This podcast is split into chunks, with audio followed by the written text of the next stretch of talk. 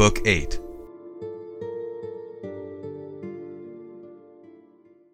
Let me, O my God, remember with thanks to thee, and confess thy mercies upon me. Let my bones be pierced through with thy love, and let them say, Who is like unto thee, O Lord? Thou hast broken my bonds, I will sacrifice to thee the sacrifice of praise. How thou hast broken them I shall tell, and all who adore thee will say as they listen, Blessed be the Lord in heaven and on earth, great and wonderful is his name. Your words had rooted deep in my heart, and I was fenced about on all sides by you. Of your eternal life I was now certain, though I saw it in a dark manner and as through a glass. All my former doubt about an incorruptible substance, from which every substance has its being, was taken from me. My desire now was not to be more sure of you, but more steadfast in you. But in my temporal life all was uncertain. My heart had to be purged of the old leaven. The way, our Saviour himself, delighted me, but I still shrank from actually walking a way so straight. Then by you it came into my mind, and the idea appealed strongly to me, to go to Simplicianus, whom I knew to be your good servant, for your grace shone in him. I had heard that from his youth he had lived in great love of you.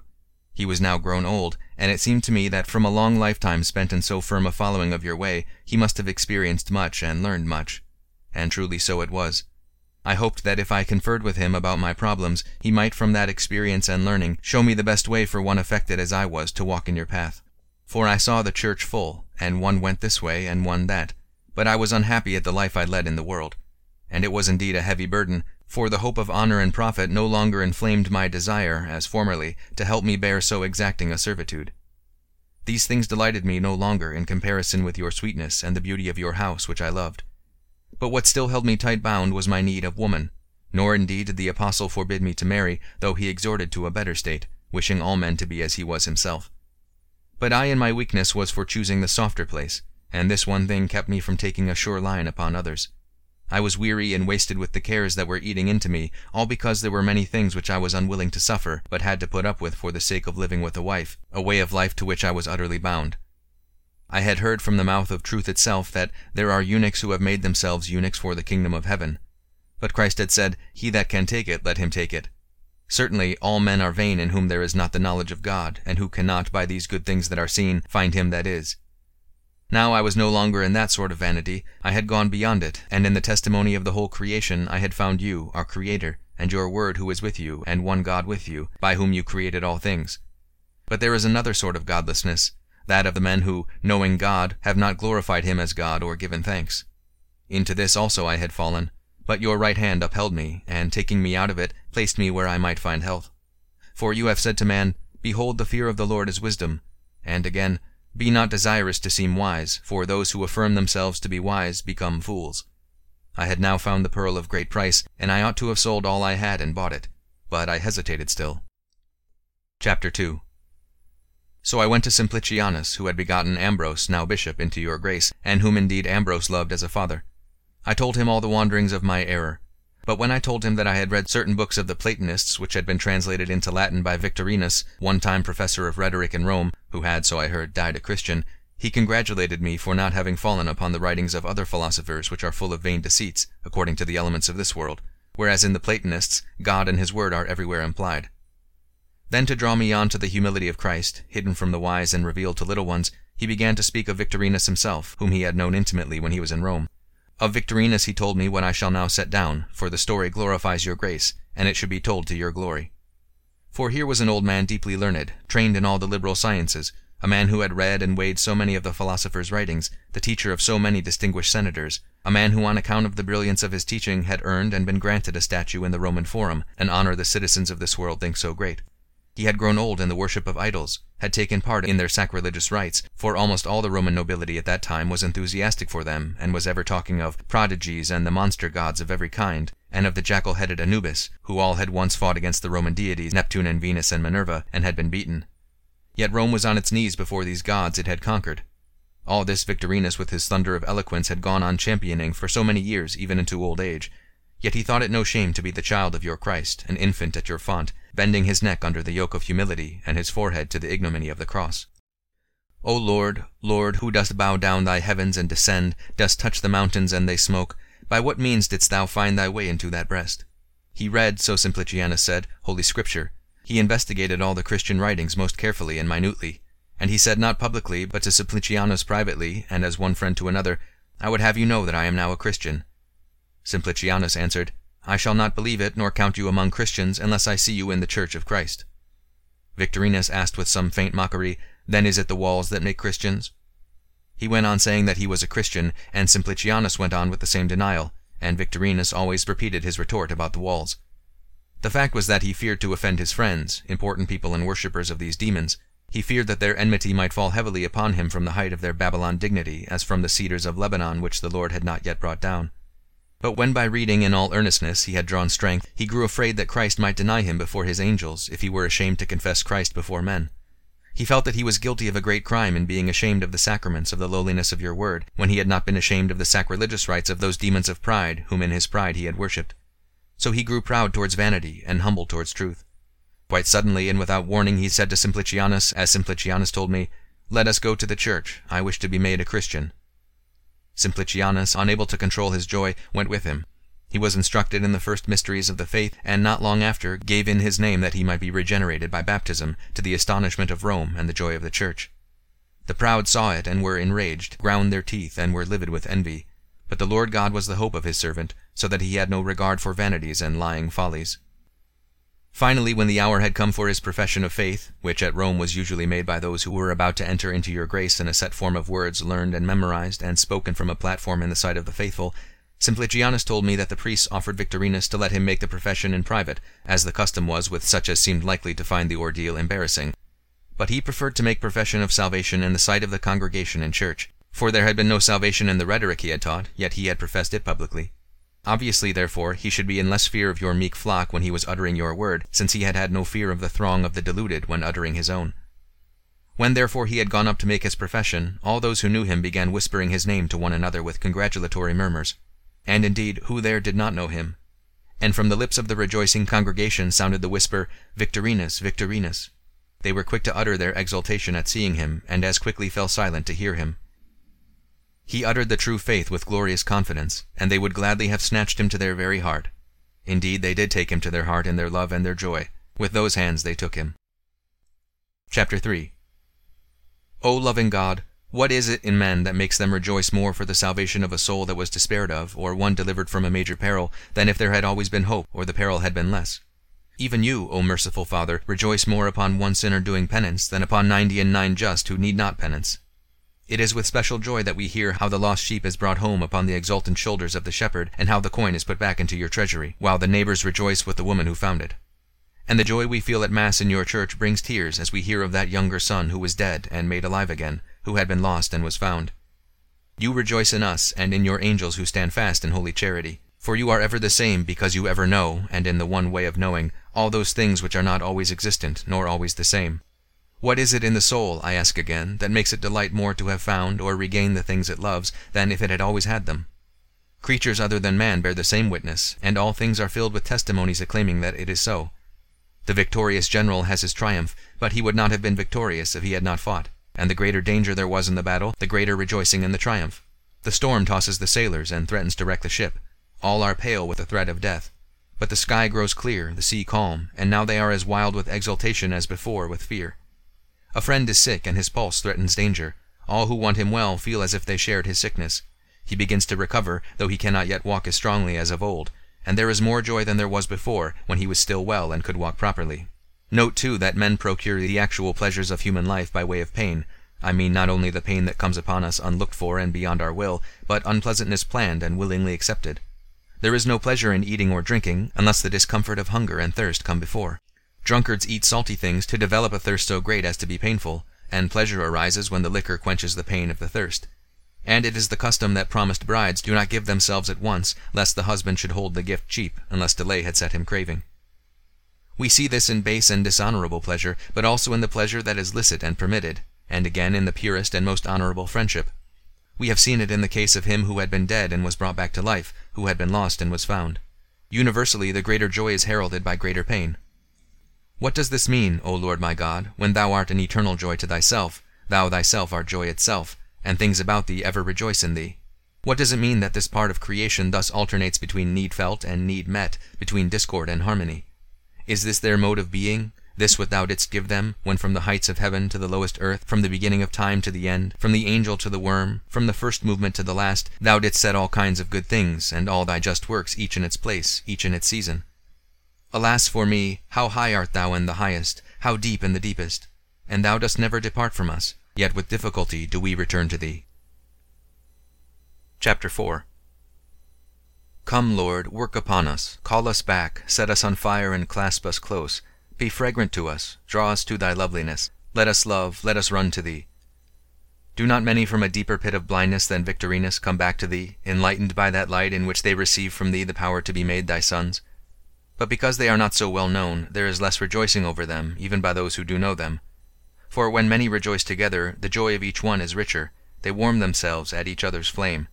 Further, in so far as they are known widely, they guide many to salvation, and are bound to be followed by many so that even those who have gone before rejoice much on their account, because the rejoicing is not only on their account. It would be shameful if in your tabernacle the persons of the rich should be welcome before the poor, or the nobly born before the rest, since thou hast rather chosen the weak things of the world to confound the strong, and hast chosen the base things of the world, and the things that are contemptible, and things that are not, in order to bring to naught things that are. It was by Paul's tongue that you uttered these words, Yet when Paulus the proconsul came under the light yoke of Christ, and became a simple subject of the great king, his pride brought low by the apostles' spiritual might, even that least of your apostles now desired to be called Paul, in place of his former name of Saul, for the glory of so great a victory. Victory over the enemy is greater when we win from him a man whom he holds more strongly, and through whom he holds more people. He has a firmer hold on the eminent by reason of their noble rank, and through them he holds very many people by reason of their authority. Therefore the heart of Victorinus was all the more welcome, because the devil had held it as an impregnable fortress, and the tongue of Victorinus, because it was a strong sharp weapon with which the devil had slain many. It was right for your sons to rejoice with more abounding joy, because our king had bound the strong man, and they saw his vessels taken from him, and cleansed, and made available unto your honor, and profitable to the Lord unto every good work. Chapter 5 now when this man of yours, Simplicianus, had told me the story of Victorinus, I was on fire to imitate him, which indeed was why he had told me. He added that in the time of the Emperor Julian, when a law was made prohibiting Christians from teaching literature and rhetoric, Victorinus had obeyed the law, preferring to give up his own school of words rather than your word, by which you make eloquent the tongues of babes. In this he seemed to me not only courageous, but actually fortunate, because it gave him the chance to devote himself wholly to you. I longed for the same chance, but I was bound not with the iron of another's chains, but by my own iron will. The enemy held my will, and of it he made a chain and bound me. Because my will was perverse, it changed to lust, and lust yielded to became habit, and habit not resisted became necessity. These were like links hanging one on another, which is why I have called it a chain, and their hard bondage held me bound hand and foot. The new will which I now began to have, by which I willed to worship you freely and to enjoy you, O God, the only certain joy, was not yet strong enough to overcome that earlier will rooted deep through the years. My two wills, one old, one new, one carnal, one spiritual, were in conflict, and in their conflict wasted my soul. Thus, with myself as object of the experiment, I came to understand what I had read, how the flesh lusts against the spirit, and the spirit against the flesh. I indeed was in both camps, but more in that which I approved in myself than in that which I disapproved. For in a sense it was now no longer I that was in this second camp, because in large part I rather suffered it unwillingly than did it with my will. Yet habit had grown stronger against me by my own act, since I had come willingly where I did not now will to be. Who can justly complain when just punishment overtakes the sinner? I no longer had the excuse which I used to think I had for not yet forsaking the world and serving you, the excuse, namely, that I had no certain knowledge of the truth. By now I was quite certain, but I was still bound to earth, and refused to take service in your army. I feared to be freed of all the things that impeded me, as strongly as I ought to have feared the being impeded by them. I was held down as agreeably by this world's baggage as one often is by sleep, and indeed the thoughts with which I meditated upon you were like the efforts of a man who wants to get up but is so heavy with sleep that he simply sinks back into it again.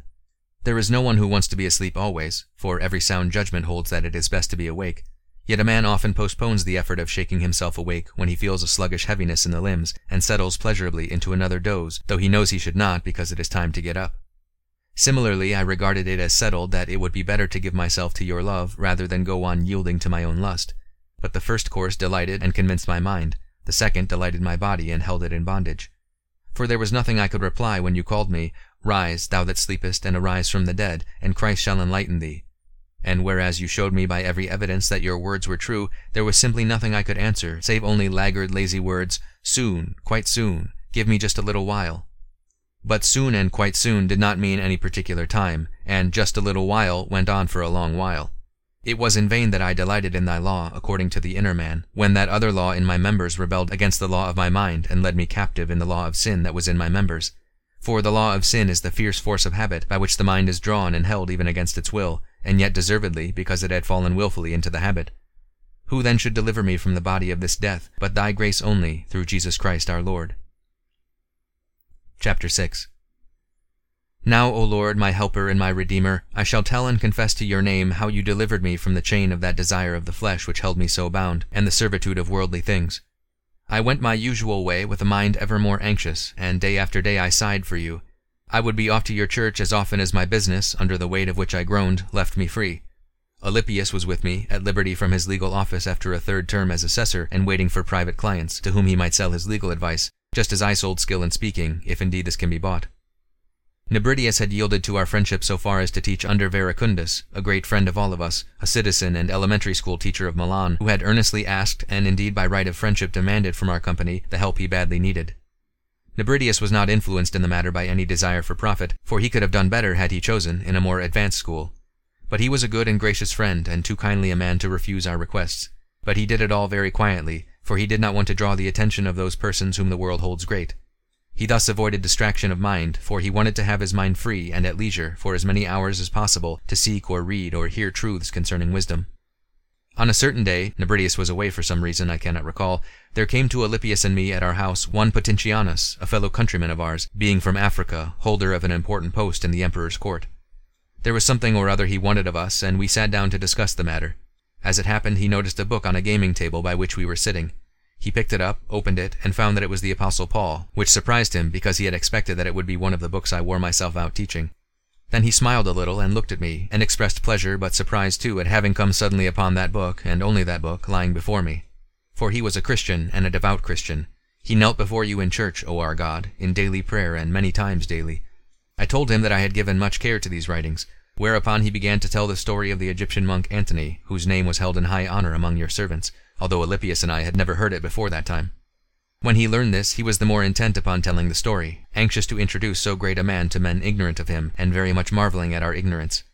But Alypius and I stood amazed to hear of your wonderful works done in the true faith and in the Catholic Church so recently, practically in our own times, and with such numbers of witnesses. All three of us were filled with wonder, we because the deeds we were now hearing were so great, and he because we had never heard them before. From this story he went on to the great groups in the monasteries, and their ways all redolent of you, of all of which we knew nothing. There was actually a monastery at Milan, outside the city walls. It was full of worthy brethren, and under the care of Ambrose, and we had not heard of it. He continued with his discourse, and we listened in absolute silence. It chanced that he told how on one occasion he and three of his companions, it was at Treves when the emperor was at the chariot races in the circus, had gone one afternoon to walk in the gardens close by the city walls. As it happened, they fell into two groups, one of the others staying with him, and the other two likewise walking their own way. But as those other two strolled on, they came into a certain house, the dwelling of some servants of yours, poor in spirit, of whom is the kingdom of God. There they found a small book in which was written the life of Antony. One of them began to read it, marveled at it, was inflamed by it.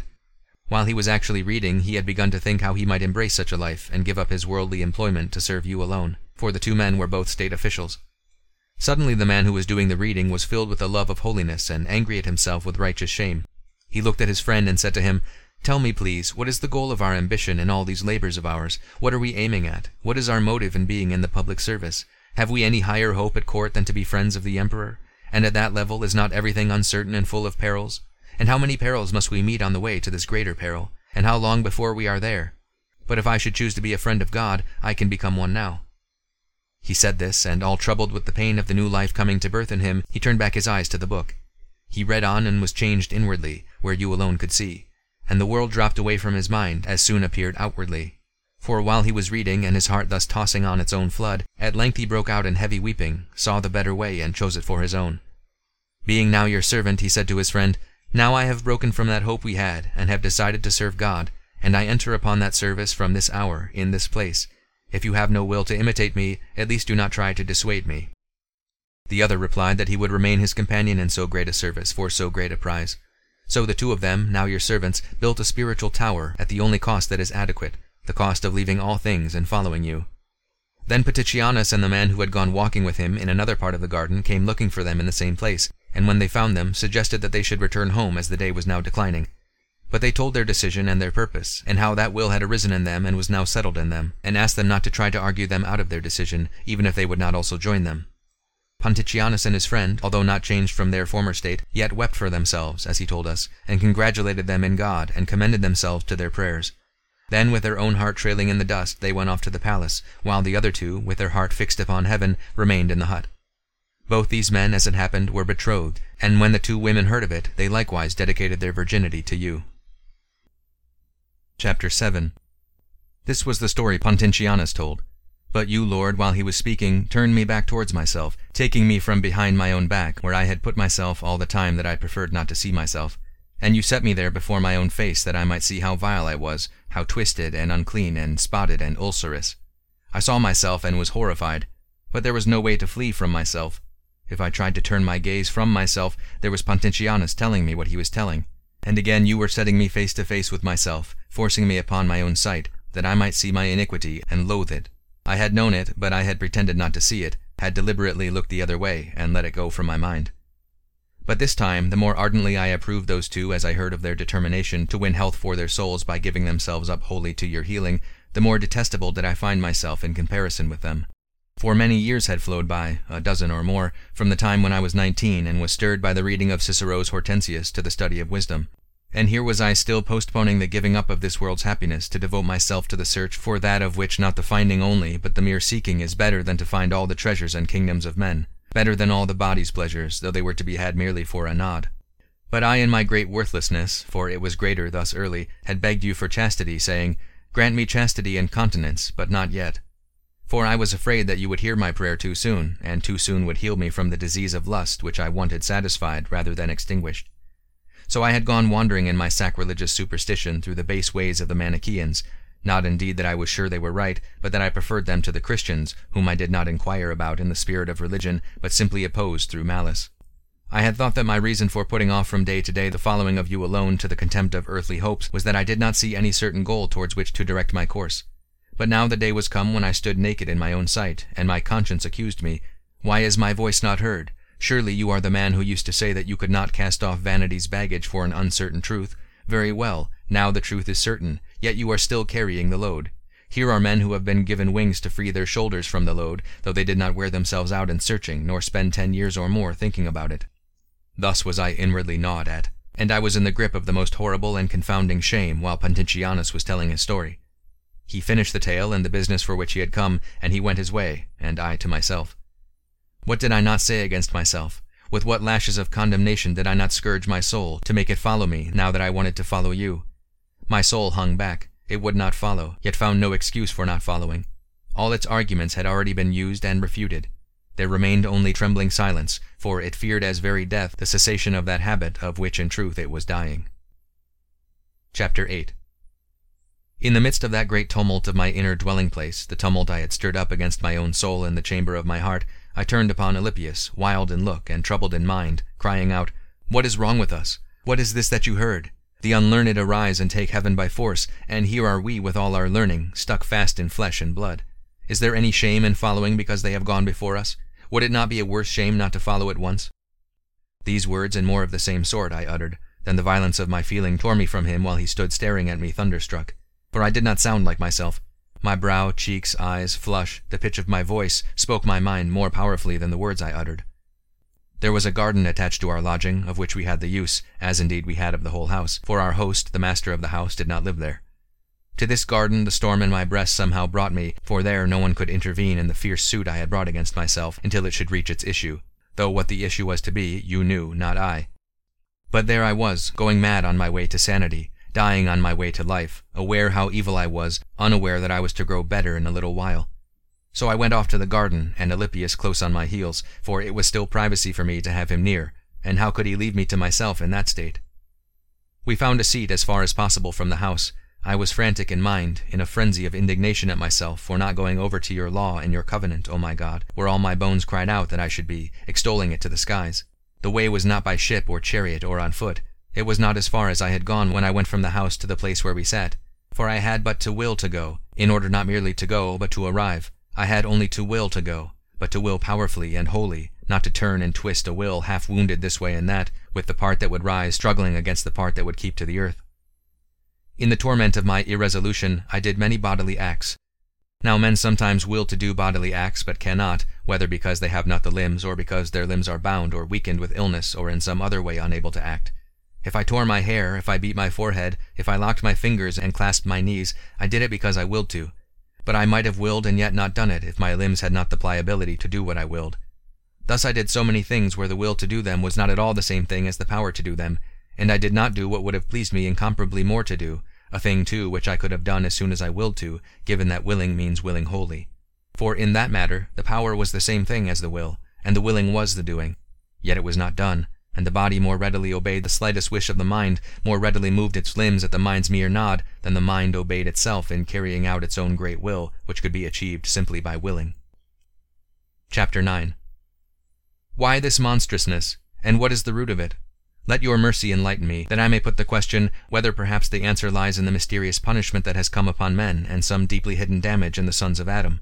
Why this monstrousness, and what is the root of it? The mind gives the body an order, and is obeyed at once. The mind gives itself an order and is resisted. The mind commands the hand to move, and there is such readiness that you can hardly distinguish the command from its execution, yet the mind is mind, whereas the hand is body.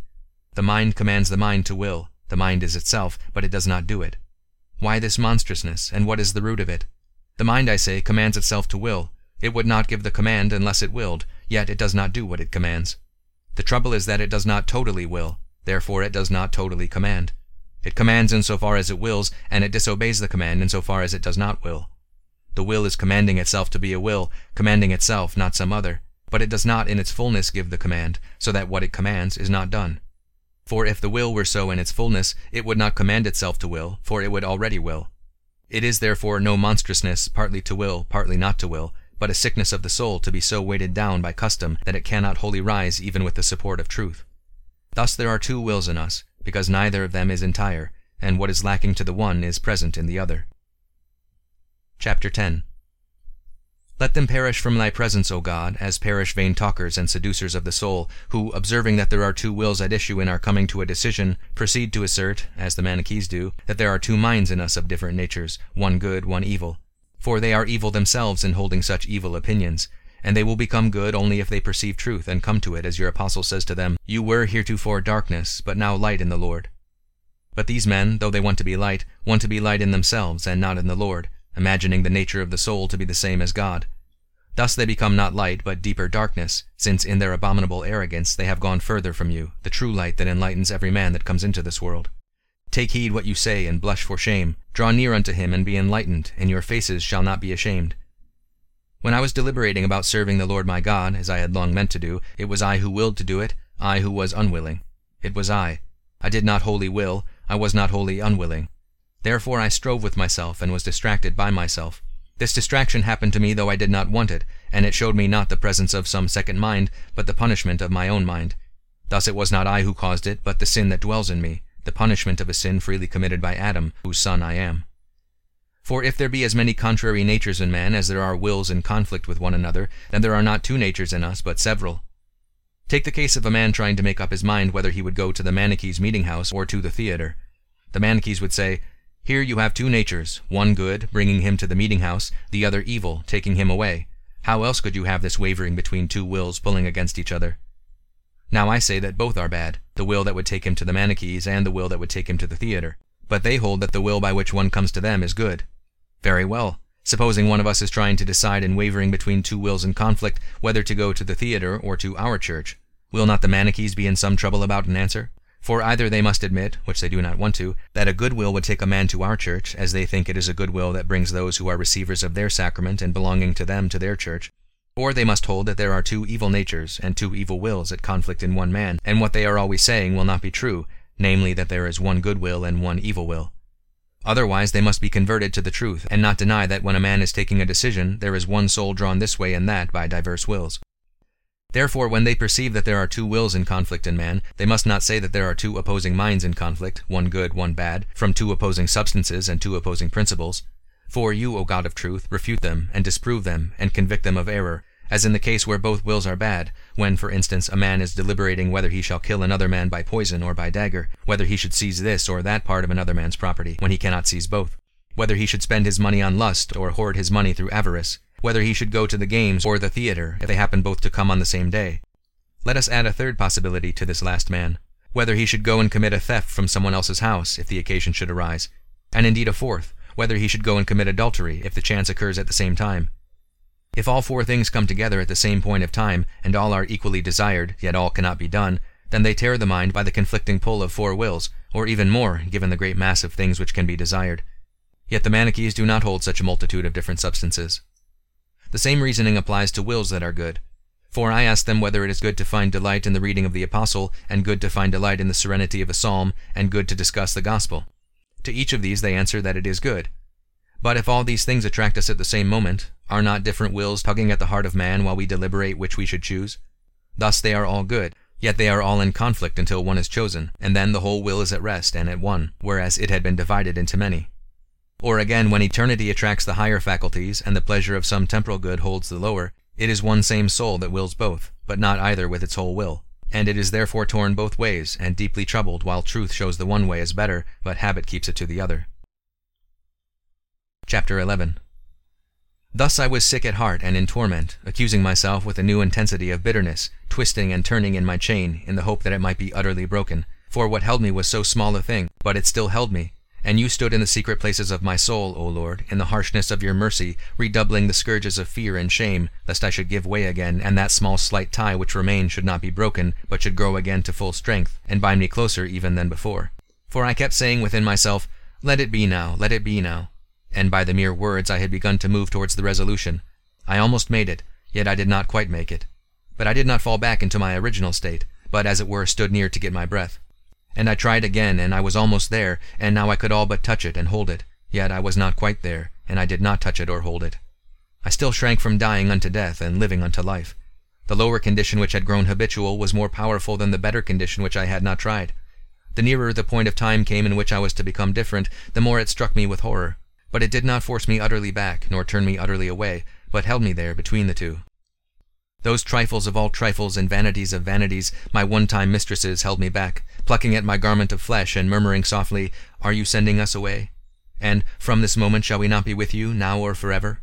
And, From this moment shall this or that not be allowed you, now or forever? What were they suggesting to me in the phrase I have written, this or that? What were they suggesting to me, O my God? Do you in your mercy keep from the soul of your servant the vileness and uncleanness they were suggesting? And now I began to hear them not half so loud. They no longer stood against me face to face, but were softly muttering behind my back, and, as I tried to depart, plucking stealthily at me to make me look behind. Yet even that was enough, so hesitating was I, to keep me from snatching myself free, from shaking them off and leaping upwards on the way I was called. For the strong force of habit said to me, Do you think you can live without them? But by this time its voice was growing fainter, in the direction towards which I had turned my face and was quivering in fear of going, I could see the austere beauty of countenance, serene and indeed joyous, but not evilly, honorably soliciting me to come to her and not linger, stretching forth loving hands to receive and embrace me, hands full of multitudes of good examples. With her I saw such hosts of young men and maidens, a multitude of youth and of every age, grey widows and women grown old in virginity, and in them all Continence herself, not barren, but the fruitful mother of children, her joys, by you, Lord, her spouse.